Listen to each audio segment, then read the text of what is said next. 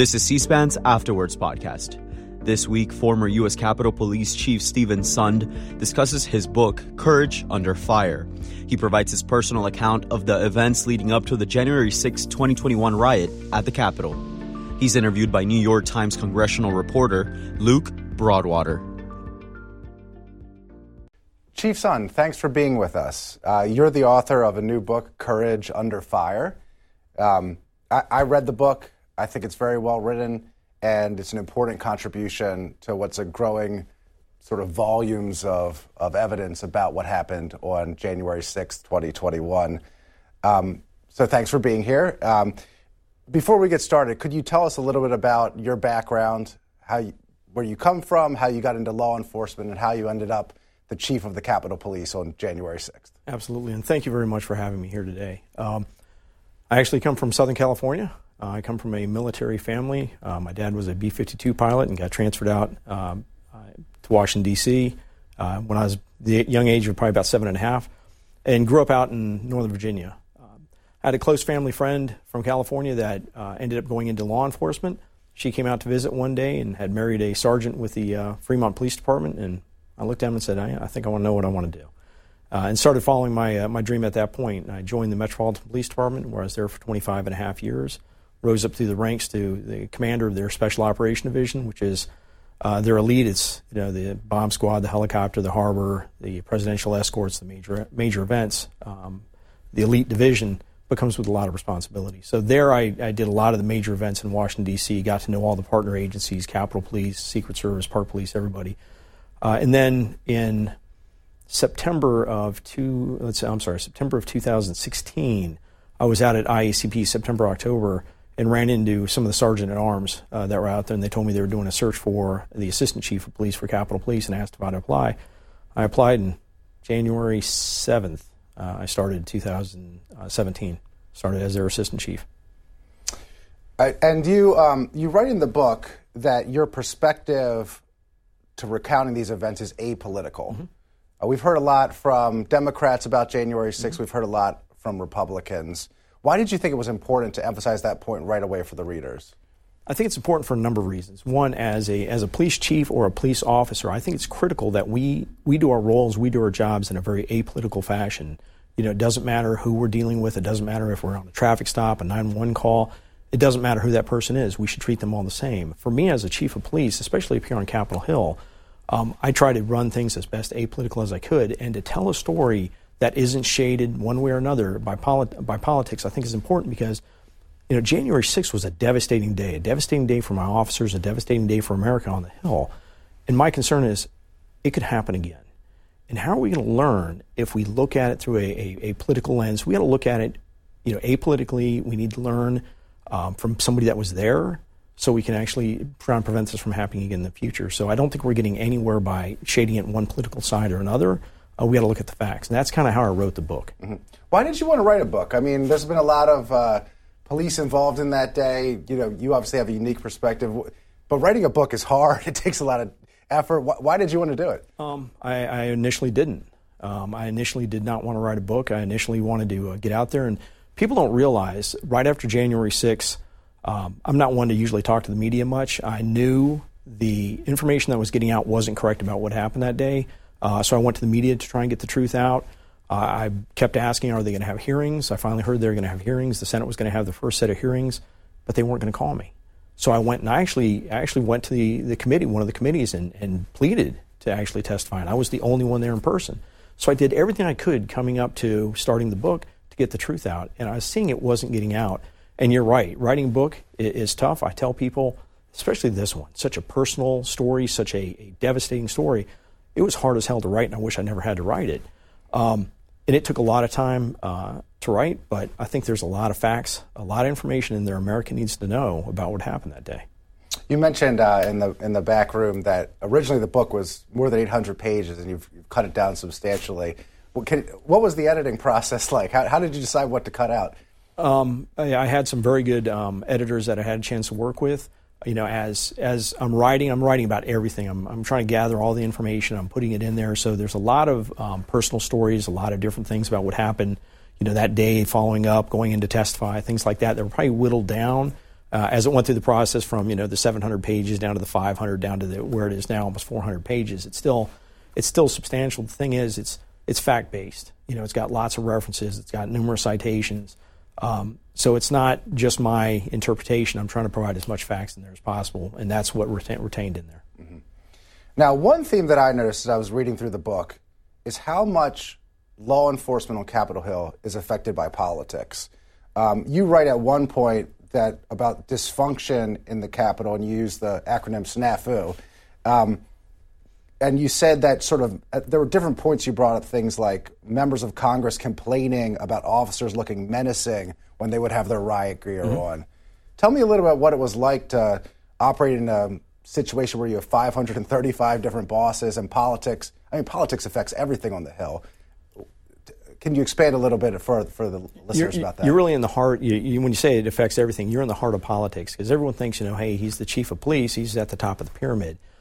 That's a little bit, take that pyramid, turn upside down. I have three politically appointed people that oversee me as the Capitol Police Board. And then I have four uh, committees that oversee the, the Capitol Police Board and myself. And those are, are all politically appointed uh, committees. And then you have the leadership. So it's all about politics, it's all about optics which is sad because they want the Capitol grounds to look a certain way. Um, you know, whether you agree there should be a fence, there shouldn't be a fence, that's all has to do with politics and the access to the people's house, the access to the Capitol grounds. Uh, and I, I do think in a perfect world, people should have access.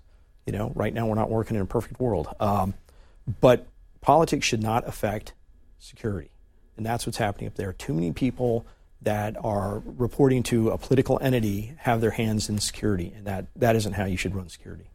So that's sort of the backdrop as we head into January 6th. I mean, you've got this very politi- politicized environment affecting law enforcement.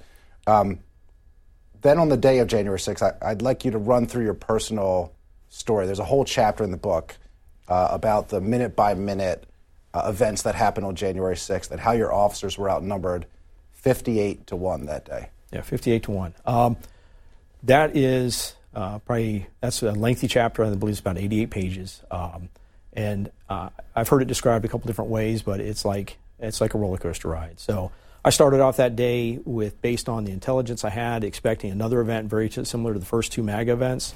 Um, we had I deployed every resource I had available uh, to my uh, out on the, the Capitol grounds. Came into work, driving into work as I would. You know, I always talked to my partner agencies, made a couple calls to Park Police, Metropolitan Police just to check in, see how things were going, and, and, drove up, parked, and went up into the command center, and you know began the day looking, you know, thinking, okay, everything's still looking the same, everything's going to be fine. Knew we were going to have big crowds, and we were watching the crowds uh, handle around, you know, the crowds walking around the uh, Capitol and down at the ellipse, and they were sizable, uh, but it was nothing that we hadn't seen before. And then we started dealing with things like we had a suspicious package over by the Supreme Court that turned out to be nothing, just turned out to be a guy with a, uh, a, a trailer, a little handcart um, but then we ran into the pipe bombs over at the RNC. That's when I started getting really concerned because a couple of times we had groups of Proud Boys walking by. We were watching them. But when the pipe bomb hit, and then at 12:53 we got hit on our west front uh, by the Maryland Avenue and Pennsylvania Avenue um, walkways. Uh, I knew things had changed. I felt like a, le- a, bolt of electricity went through my body, and seeing how those people were fighting with the officers, uh, everything changed at that point. And you know, thank God for the Metropolitan Police Department uh, my contacts there. We immediately got some resources in, uh, but we just saw the fighting continue, and it was just a progression. People think it was a quick breach of the Capitol.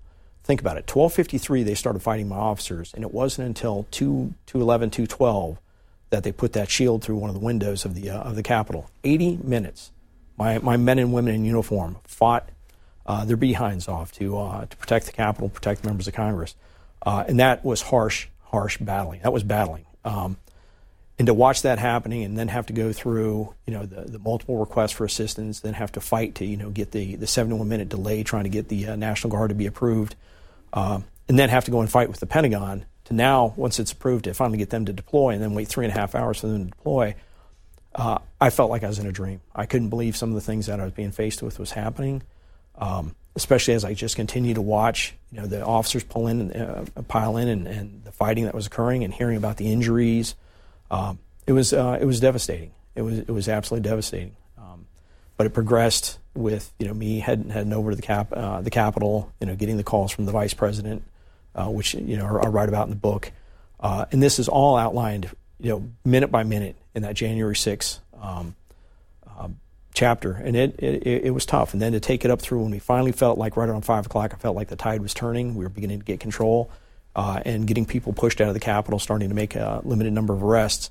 I felt like the tide was turning. And then to be able to inform leadership that we can get them back into the um, their chambers by uh, 7:30, I felt we had finally we had finally accomplished something. But I knew what I'd seen that day um, was going to change history forever. What was the worst thing you remember? I think just the the all out the, the brutality of the fighting. I was, and I, I've testified to this a couple of times. It was the worst attack on law enforcement I've seen in my career. Just the brutality, and just to think that I was seeing people beaten with American flags, and uh, and some of the some of the fighting that was going on. It was clear that some people in that crowd had come prepared. Some people had come with with climbing gear, had coordinated an attack. Um, but just to see that that happen to to my men and women was devastating to me. Yeah, I mean there were dozens and dozens of officers injured that day. Obviously, some people lost their lives later.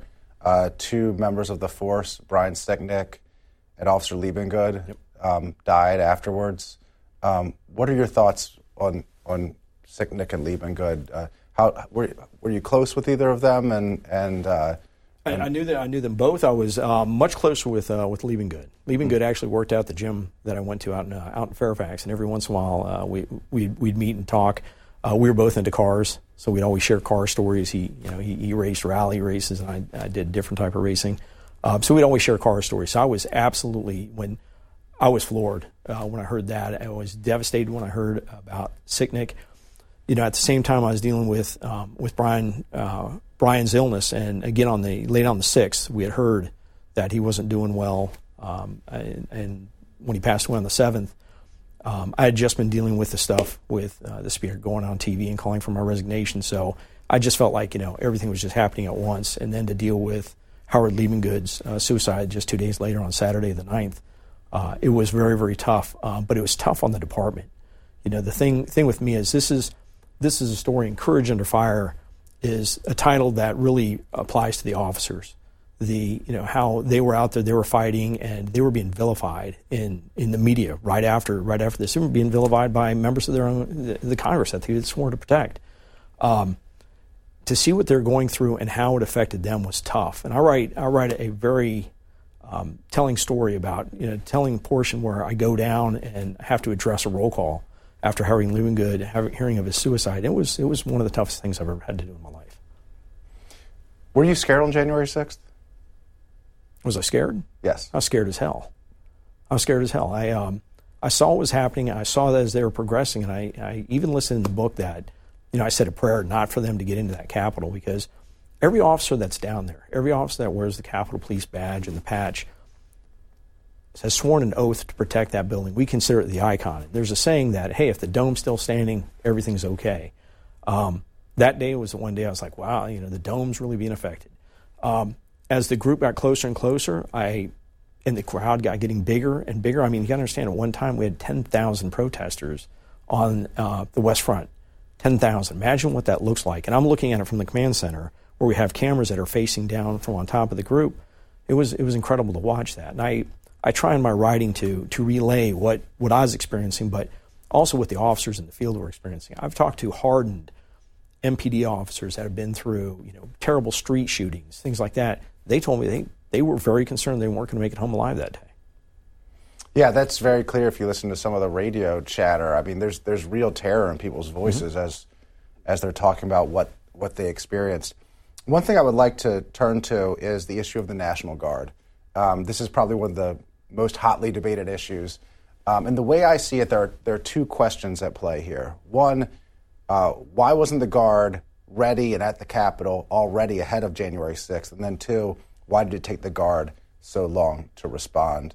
Um, you've done a lot of research into this. You were there firsthand. What, what's your view on both of those questions? I've done a lot of research into it. What, what's interesting is I've actually, on a previous occasion, been asked to actually teach something that's called Defense Support for Civil Authorities by the military, uh, which is interesting. So I know my topic and I know I know how this is supposed to be handled. So I want to make sure that that the readers understand on Capitol Hill, I face certain restrictions on pulling in additional uh, resources. So Congress has passed laws that say I have to go and get approval to bring in additional resources in advance. So if we're planning an event, whether it's State of the Union, uh, January 6th, I have to go to the board and I have to go to leadership to get approval to bring in federal resources. Even in a case of an emergency, I have to go and get approval from the Capitol Police Board to bring in federal resources. So we, ra- we run into a problem with the that that leads into your question about the National Guard. I went and asked for the National Guard in advance on January 3rd because that's what I have to do by law. No other police chief in the country faces the restrictions I face in bringing in federal resources. Congress has passed laws preventing me from doing it. And people don't realize that. So I had to go and make the request. Uh, both Sergeant Arms, the chief law enforcement officers for the House and Senate, um, did not approve my request. So here I come into January 6th, not having the guard, and all I wanted was unarmed guard on my perimeter because I knew the perimeter we, had, we were going to have large numbers of people, and that was that was where I felt was my biggest vulnerability if we are going to have any issues, not having people on the perimeter to prevent people from jumping the fences. So on the um, game day, we get attacked 1253, 1255. I make a call to MPD requesting support. 1258, I make my first call to the uh, Sergeant Arms make, requesting uh, approval for the National Guard, which I have to by law. 71 minutes later, I finally get approval. Then at 2:34, I find I have to now go and fight the National Guard, fight for it with the Pentagon. So I had to get on a call with the Pentagon and plea repeatedly for the uh, support of the National Guard, only to find, unbeknownst, because people people have to realize that when the police department runs um, uh, out of resources and we're overwhelmed, who do, who do when we dial 911, who do we call? We call the Department of Defense. We call the National Guard. They're our backstop in, in getting help. So I put out that call only to find out there was delay after delay after delay. And what I hadn't realized is just two days earlier, the Secretary of Defense had put out this memo restricting the resources that my men and women so greatly needed on January, January 6th for an attack that I now believe they, they knew was coming because they had, they had talked about it. They had talked about it in meetings. They were so concerned. They were talking about locking down the city. Yet he goes and puts these restrictions on the resources I needed and never tells anybody. Never tells the very people that are going to call 911. So at 2:34, I'm pleading for their assistance and have to wait till 5:44 p.m. for them to arrive on the scene. When think about the absurdity, they're within two miles of the Capitol, over 150 of them with all their riot gear, and they won't even move to help my men and women. I, I respect the military. I come from a military family. The, the people in the field, those that are willing to tell the truth, I highly respect the people that decided not to send them to help my men and women that we needed support badly, I, I, I can't even question why. I can't even understand why they didn't uh, send the help I needed. Yeah, in, in a recent transcript, uh, General Walker uh, said that he was ready to break orders and send the, the, the, troops down to the Capitol and resign the next day. That's how bad it was. Um, why do you think they put those restrictions on on the Guard? What's What's interesting is they've come out and in their in their testimony, I know you've covered this uh, very clear closely. They've said they did it because of the protests in, in 2020, what happened up by the White House. If that's the case, why not put them out right after that? Why, why not make them a permanent change? This is how we're going to change how we do defense support for civil authorities. They didn't. They put them in place for two specific days January 5th and 6th, the very days that they expected violence to occur in the city. Um, I don't know. I'm, I'm perplexed at why they would do that. And not only that, it left one recourse. It left the QRF, the Quick Reactionary Force. And then the very next day, the, the Secretary of the Army, McCarthy, restricted the um, uh, General uh, Walker's use of that.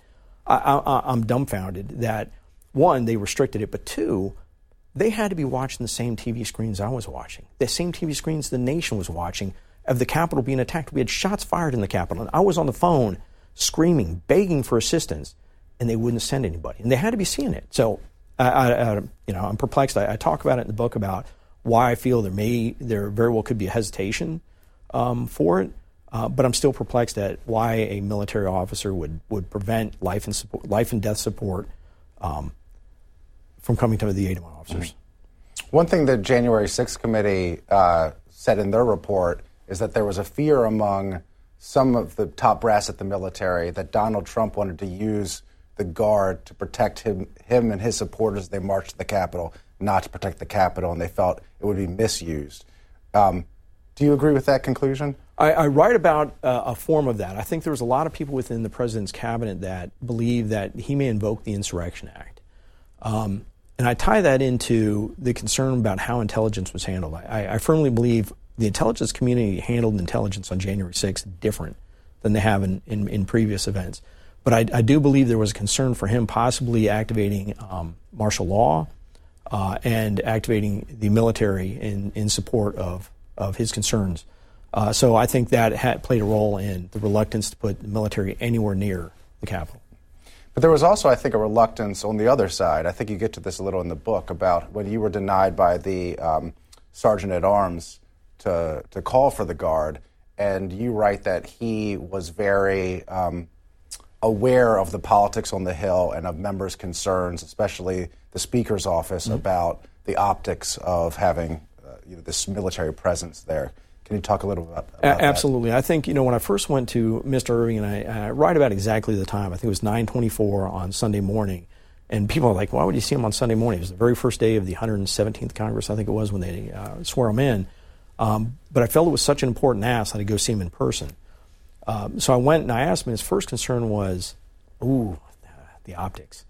When he says the term optics, and it's interesting because the military uses the term optics a lot. It's used way too much on the Hill, and I talk about how it affected me a couple of times in the book. But his first concern was for optics, and it was clear that that concern was from the problems we had over 2020, the protests we had by the White House. And I talk about the protests and the impact that had on security. But you know, Speaker Pelosi at one point came out and referenced um, federal federal troops on on city streets as stormtroopers. Uh, the term, and I believe that uh, Mr. Irving's concern for optics was in relation to Speaker Pelosi's concern for the look of stormtroopers being on Capitol grounds. Mm-hmm. You write in the, um, or you've said that you believe information has been deliberately suppressed. Which information are you referring to? Uh, again, I think the intelligence community treated this information, the, the January 6th, differently. I've I've handled numerous events in Washington D.C., States of the Union, inaugurations, IMF World Banks. And think about all the previous times we've had events with far lesser threat streams. Now, after January 6th, some of the threats that I've seen, and I referenced many of them in there, and only only only partial, was extremely concerning. I mean, there was people clearly calling for storming the Capitol, you know, killing you know members of uh, politicians. And to see how it was watered down, I didn't, you know, in the past, if the FBI felt they were seeing um, derogatory uh, comments being made, you know, significant ones online, they would have, you know, pulled a conference call together of all the local police chiefs and say, hey, we're seeing this, and have the analysts talk about it, or work with DHS to point out a joint, put out a joint intelligence bulletin. Um, that didn't happen. They didn't call an executive meeting. DHS didn't put out a bulletin. DHS didn't even put out a warning. And think about it. DHS is formed after 9/11 to you know to connect the dots to make sure we never miss a threat again to our to our national security like we did in 9/11. And here we are. You know there was lessons learned in 9/11 that applied to January 6th. And my concern is there's going to be lessons learned in January 6th that are going to apply sometime in the future if we don't learn a lesson. Mm-hmm. Um, that's what I feel. I feel it was watered down, and whether it was purposely watered down so the president wouldn't say, hey, this is going to be bad, I'm going to go ahead and um, implement martial law, I, I, I don't know. I can only suspect, you know, these people had to be seeing, you know, all the all the red alarms going off everywhere. Why they didn't put it in paper, I don't know.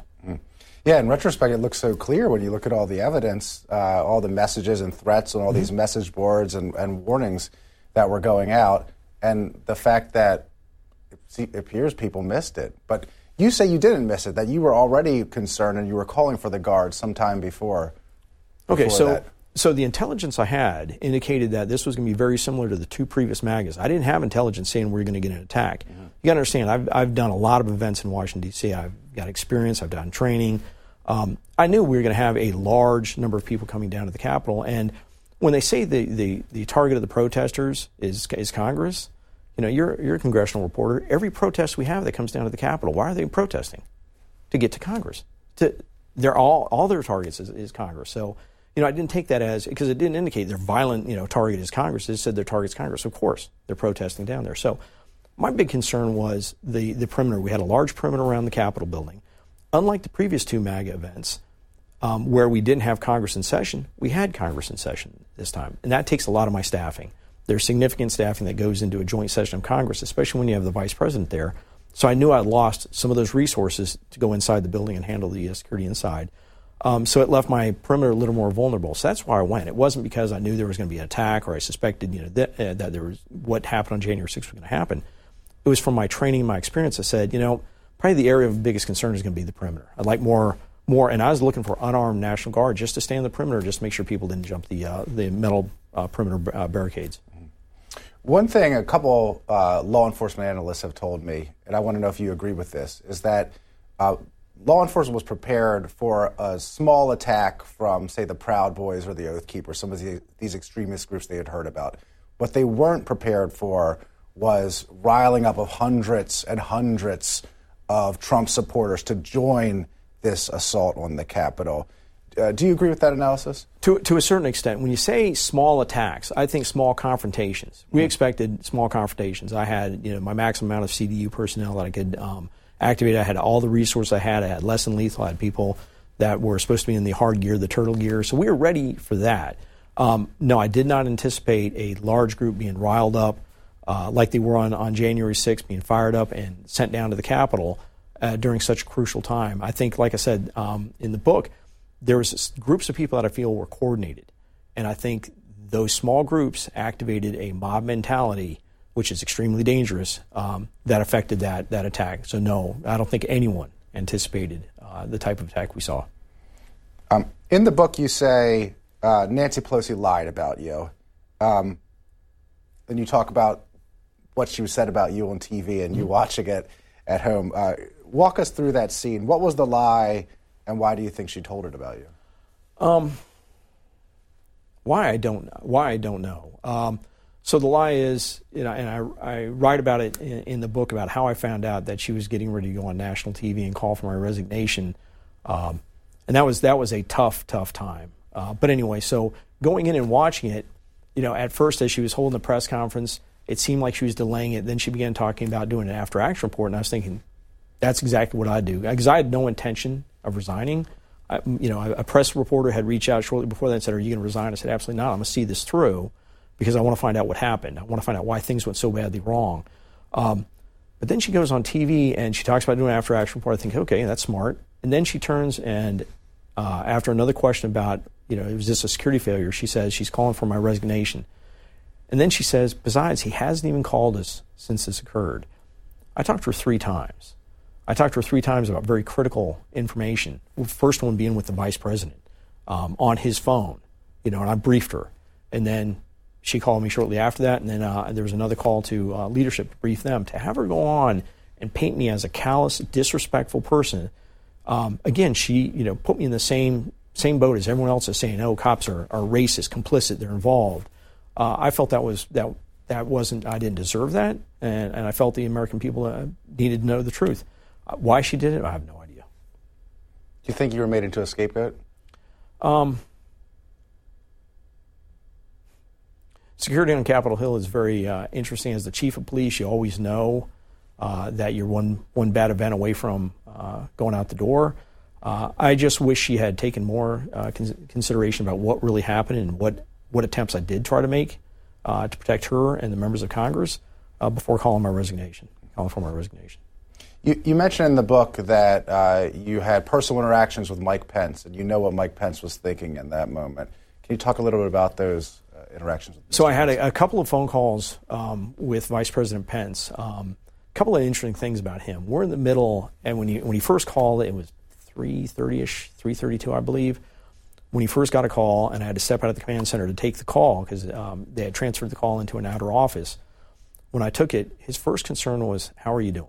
How are you and your officers doing? I was I was taken back by that. But anyway, he had made it clear he was not leaving. He was staying at the Capitol. He wanted to see this um, certification of the vote through, uh, but he wanted me to come over as soon as possible to brief him. And I, I, I, couldn't leave at that point. And I really felt bad. You know, it's the Vice President of the United States, but you know, I, am trying to help my men and women right now. So uh, pushed it off. He called back again. Had to push it off a second time, and then he called back. And finally, that's when things started. The tide started to turn after five o'clock, and I could go over and brief him.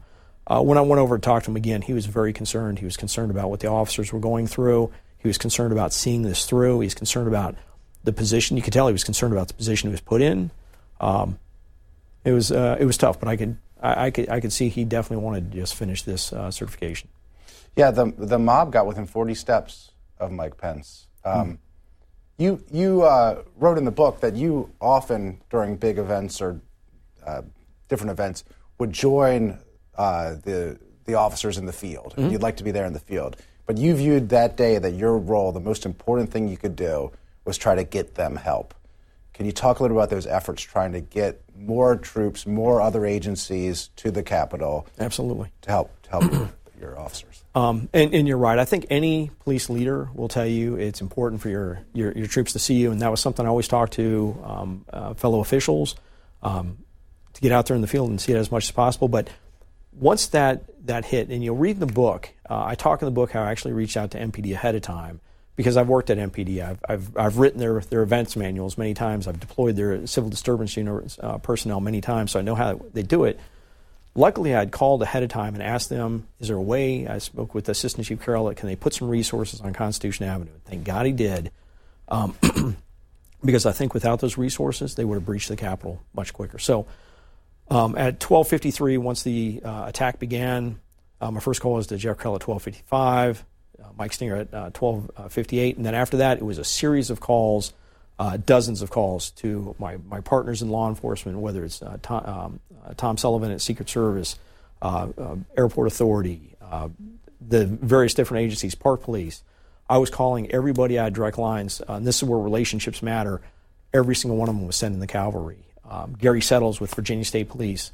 Number of calls were going out, and people were sending resources my way. And again, people need to realize by law, I cannot call in federal resources without the approval of the of the Capitol Police Board, uh, even during emergency, and they still hadn't given me that approval. Um, but I was calling in everybody I could. You know, I even reached out to FBI, ATF, um, Secret Service, and they were sending resources because my men and women needed whatever help they could get. And as the chief, I'm the only one that can call outside resources. Um, into uh, into support them. So that that was that was what I was trying to do as quick as possible. But it was dozens of calls, one after another. I activated mutual aid through uh, Metro, Metropolitan Washington Council of Governments, uh, pulling in every bit of assistance I can get. And it was the men and women in law enforcement that turned the tide and got the Capitol back. Yeah, absolutely. I was there at the Capitol that day. Um, I remember uh, M- MPD showing up, and I remember Capitol Police and MPD clearing the Capitol, forcing the rioters back uh, before a single uh, person from the National Guard arrived. And, uh, you know, I think within that time, you know, you had cops dragged down steps, beaten with flagpoles. And so valuable hours went by where it was this, the police who were, who were clearing the Capitol. Right. And those valuable hours are what concerns me the most because if we had gotten the resources, if we had gotten resources from National Guard sooner, if the Capitol Police Board had made a decision quicker and we didn't have these restrictions and the, the National Guard responded like they're supposed to according to their own directives and emergency requests, we probably could have gotten control of that much quicker. Uh, and and I, I, share that with you because I love the men and women of the police department of the Capitol Police. Uh, and to see what they went through that day is devastating. It is. Um, you say that no one involved in the plotting or planning of January 6th has been punished. Um, who do you think should be should be charged, should be held accountable beyond just the, the rioters who went in the building? Well, you've got a, a number of rioters that are being charged. You have a number of the uh, the groups that are now uh, getting conspiracy, uh, sedition, conspiracy uh, um, charges, uh, things like that. You know, anyone that was involved in you know, a, an outright plan uh, to attack it, whether it's, you know, people that um, are associated with the administration, things like that, um, I think are, are culpable in this. You know, I look at, you know, like President Trump that day, um, you know, he, he's always touted as the law enforcement uh, president, and I think a lot of law enforcement um, has supported him. Uh, but I find it concerning, you know, he, he pulls the group together, uh, on the day we're having the certification, goes out there and gives a very inflammatory speech. He had a number of people that are giving inflammatory uh, speeches, uh, and then sends them up to the Capitol, and he's the commander in chief. And then goes back in the White House and can watch this while we're under attack and doesn't send resources our way uh, or even calls you know, to offer resources. I, I, I find concerning um, to have to wait as long as we did before he finally puts out a message saying, you know, go home, we love you, go in peace. Um, I find that I find that concerning. Um, I just I, I, feel there's a lot uh, a, lot of people that probably have some involvement. Do you think that was a dereliction of duty? Um, I think uh, when you when you think of his role as the president and the respect that everyone should have for that office. Um, I, I don't think he one. I don't think he tried to de-escalate the situation, and I don't think um, what he did was in the level of what should have been done for the president of the United States. If President Trump wasn't making calls to address security, uh, who was in charge? Who was in charge of of getting of getting resources to the Capitol? I know I know Vice President Pence was making calls. Mm-hmm. Um, what, in, from your perspective that day, who did you think was actually doing things within the federal government to get you help? So, as far as any law enforcement assistance within the federal government, um, I was making a lot of those calls. I was talking with Dave Bowdich with uh, FBI. I was talking with Sean Benedict with ATF.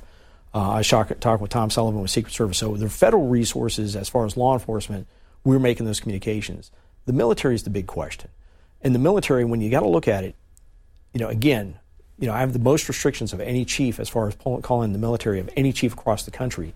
In Washington, D.C., military is activated through the president um, uh, governors and all the other states, but the president in Washington, D.C. Now, he, had, he has delegated that authority to the Secretary of the Defense, who delegated the Secretary of Army. Now, who in that you know, circle was, was preventing the resources from coming to me because allegedly they're all involved. And, you know, the Secretary of Defense wrote this letter, Secretary of Army restricted the QRF. They all seem to have their hands somehow in the pie that just created this. I can think of a couple key words, but created this just delay in getting resources uh, to us. I don't know who one person, you know, again, I'm not here. I don't want to point, you know, individual fingers at who may be at fault because we need to correct this in the future. Um, it just was uh, a disaster about how, how it played out. Mm-hmm. Yeah, I, I've read different accounts from different people about the same meeting where people are telling completely different versions of events. One person said one thing, the other person says I didn't say it. Somebody says I was in the room, somebody says I wasn't. It's um, and you can attribute some of that to the fog of war. But what, what needs to be changed to have a more streamlined process to get the guard or get resources during an, during an emergency? Yeah, some of those uh, some of those meetings I've heard some of the some of the same, and um, I think it was um, maybe General McConville that had talked about the, uh, the, the the fog of friction, and that the Pentagon isn't a tactical uh, command command center. I think it was McConville that said that. The big issue there is they had taken it over as, as a tactical command center. Their, their directives says specifically General Walker should have had the authority immediately to re- uh, send his National Guard to me, according to DoD directives, uh, and I reference them in there, and people can look them up online. They took that authority away from them. We want to get back to it. Give the authority back. They should have just followed their directives. They should have followed their rules. Uh, instead, they everyone wanted to get their hands hands in the pot and have some uh, uh, involvement. Well, with that comes responsibility. So. Now, you say in the book you've met with six hour first. You met with six hours with the four six hours with the January 6th committee yes. during their investigation. I've yet to see that full transcript myself. I've read a lot of the transcripts. Um, but you also said that you felt the, that the, the, questions from the investigators they seem to have their minds made up already. Mm-hmm. Can you walk the walk us through that interview process for you and what you felt we'll, we'll, just go ahead and walk us through that interview process. Absolutely. Um, so they originally re- uh, requested a three-hour uh, interview with me. Uh, showed up. We had gotten into it. We went through the three hours fairly fairly quickly. At that point, they said they'd like a little bit more time. I doubled it, it probably in excess of, of, six hours once it was all said and done. Uh, but it was clear they they weren't focusing on the intelligence issues we had. They they you know were were focusing on more of yeah, you know, you didn't push hard enough for the National Guard. You didn't, you know, uh, it was your fault about the intelligence. Uh, it was clear that they, I, I, got the distinct impression with the line of questions that they're answering, uh, they're asking, I'm sorry, the line of questions that they're asking that they weren't really looking for the truth. They maybe had already had a narrative that they wanted to uh, get to, uh, and they weren't asking the hard questions that need to be asked uh, to get to the actual truth to prevent this from happening again. Who do you, th- do you think they were protecting anyone? Um, I, th- I, think they wanted to minimize any leadership uh, role in security on the Hill. Mm-hmm. I got that distinct impression. Mm-hmm. Do you have any evidence that um, uh, when you the, the, call for the guard was rejected, that that was due directly to a certain politician such as Nancy Pelosi? Um, so you're talking about like on the, on during the uh, the event? Correct. I think um, I, have always suspected. I'm trying to think of some stuff, but I think in the one of the recent transcripts, or I believe maybe there's a January 6th committee, where Paul Irving says that he realized he didn't have to request the approval from the uh, speaker uh, or leadership to authorize me to bring in the National Guard, but he wanted to make sure that they were aware. So it's clear there was a delay to at least make sure they're they're aware. And you got to understand, um, you know, he he's he's very politically astute. He knows he's been able to you know uh, make it through Republicans, Democrats, back and forth, um, and he does it by keeping this, his leadership happy. Um, and he knows that if he had brought in the National Guard without telling him, I, I suspect he felt that he would have gotten lambasted. Mm-hmm. Um, but I believe that's in the January 6th that, that came out where he said he waited and made sure that they were aware before he authorized them to come in. Right. Did um, uh, do you believe that you deserve any blame?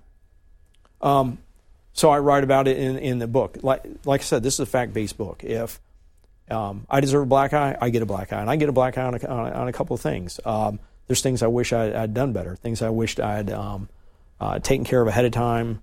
You know, the, the operations plan for inside, we had a plan for outside, we had a plan for the protests. There should have been a plan for inside that, you know, I should have made sure that that was done. Um, there's a number of things that I wish uh, I had done better um, that I talk about in the book. So this isn't just uh, one sided that I'm pointing fingers at everybody else in the true Washington, D.C. fashion. You always see right. Right. Um, fingers that need to be pointed at me, I'm happy to point at me. Uh, and you know, whatever it is that needs to be corrected, I just don't want to see this happen again. What specifically could you have done better? Um, like I said, you know, I just, you know, hindsight is always tough because you always are hardest on yourself. Uh, I wish I'd pushed on January 3rd for the guard, uh, the guard more, you know, basing it on my experience. And, and I told them why I want on the perimeter, um, but that's just, that's just how it is. During the attack, you know, afterwards I've heard about the officers concerned about, you know, no one was, was addressing us on the radio. Uh, I'm in the command center now. You know, I'm making phone call after phone call after phone call. That doesn't excuse me from the fact that you know I've been through many critical incidents. I've handled barricades. I've handled active shooters. I should have known that there's probably going to be a breakdown in communications and help mentor my two assistant chiefs. We're all part of the critical incident management team to help manage these events. But I should have helped them because everyone I think was in a state of shock of what they were seeing.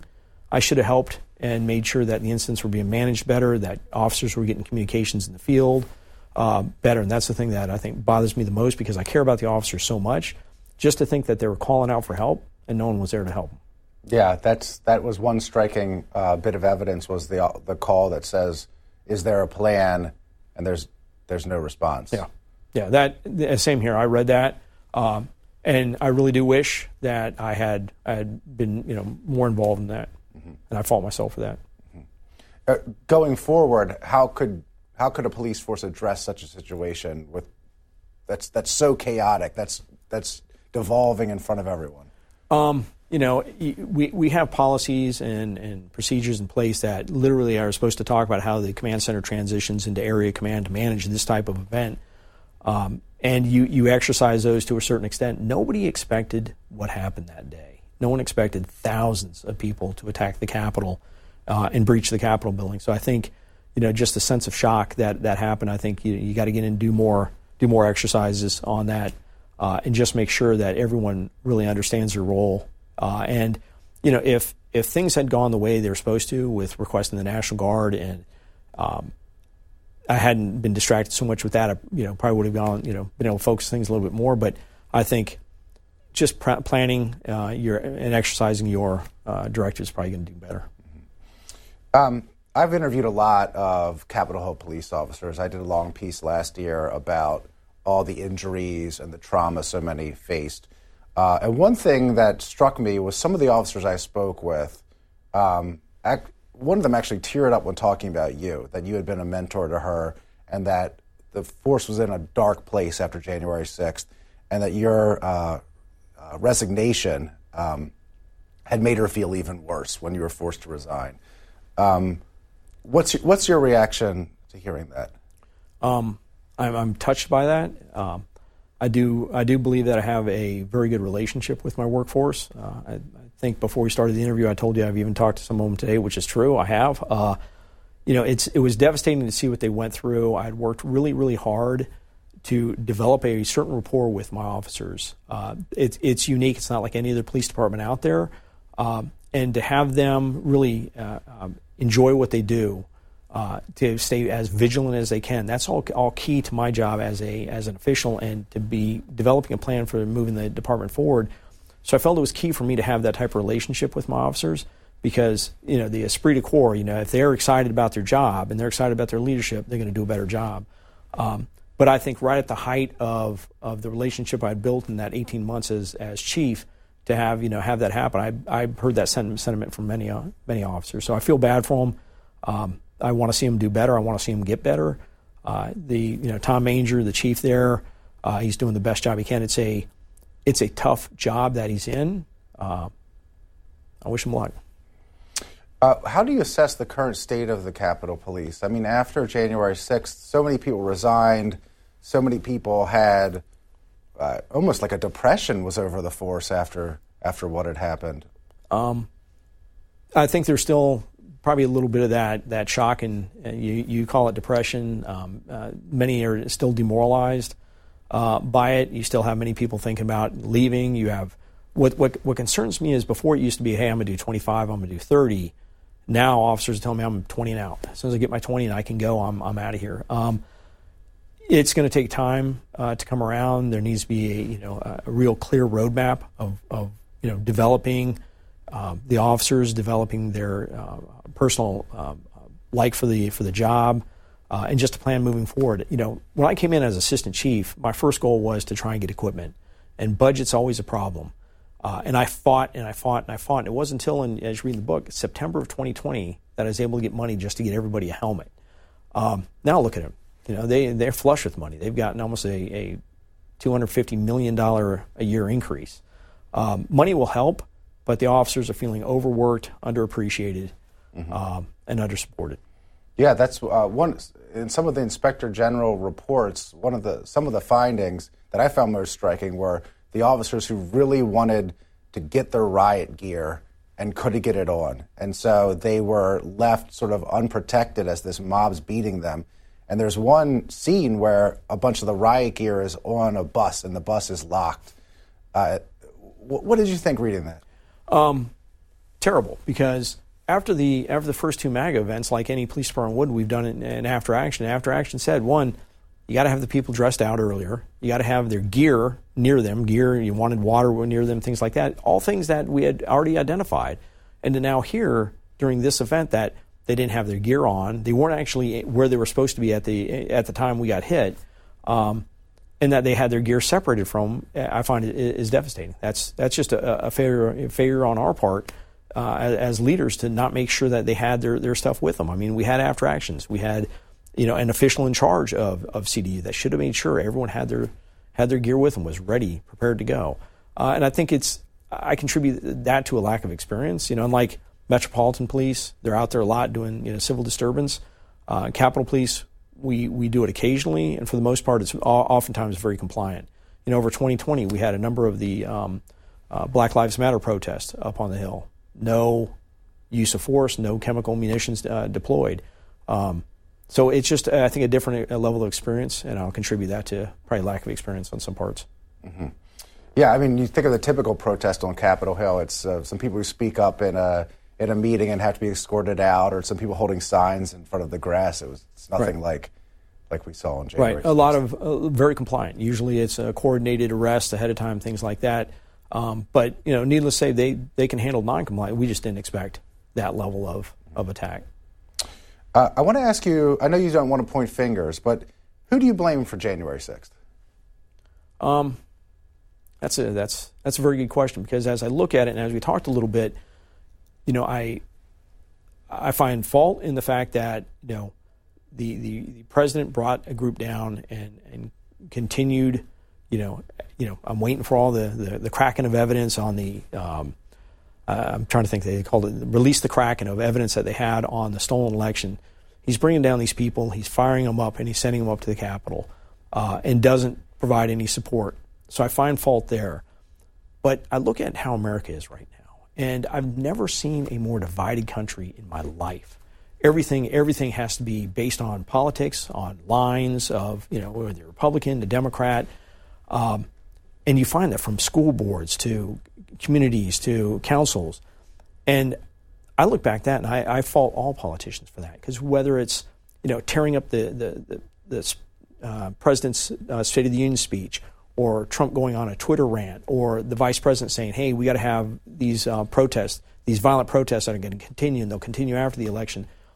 We got to realize words matter, and people are looking to politicians to try and begin to heal America, and we're not in a good place right now. So I think on the day of, I think the president riled up a group and, and sent them up to the uh, Capitol, and you know, I wish he hadn't done that.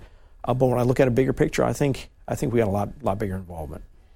Right. We have uh, many people say that that was sort of the culmination uh, they've been building, as a, a, sort of a tinderbox that all it needed was a match to, to be lit to to to set people off. Um, even just this week, listening to members of Congress with their going away speeches, or last week, they were almost all of them were saying, "We need to change this place. We need to stop being at each other's throats, encouraging people to our followers to hate each other."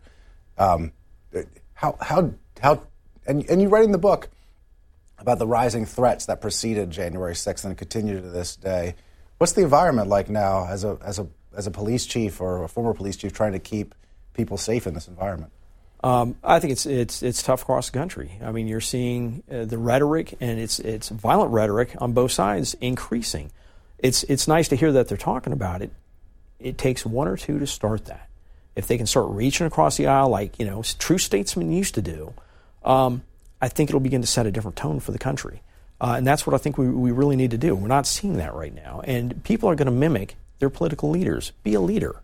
You know, if you really mean it, make it happen. Uh, I wanted to uh, ask you what lessons can we learn uh, from January 6th as we sort of uh, come to an end here.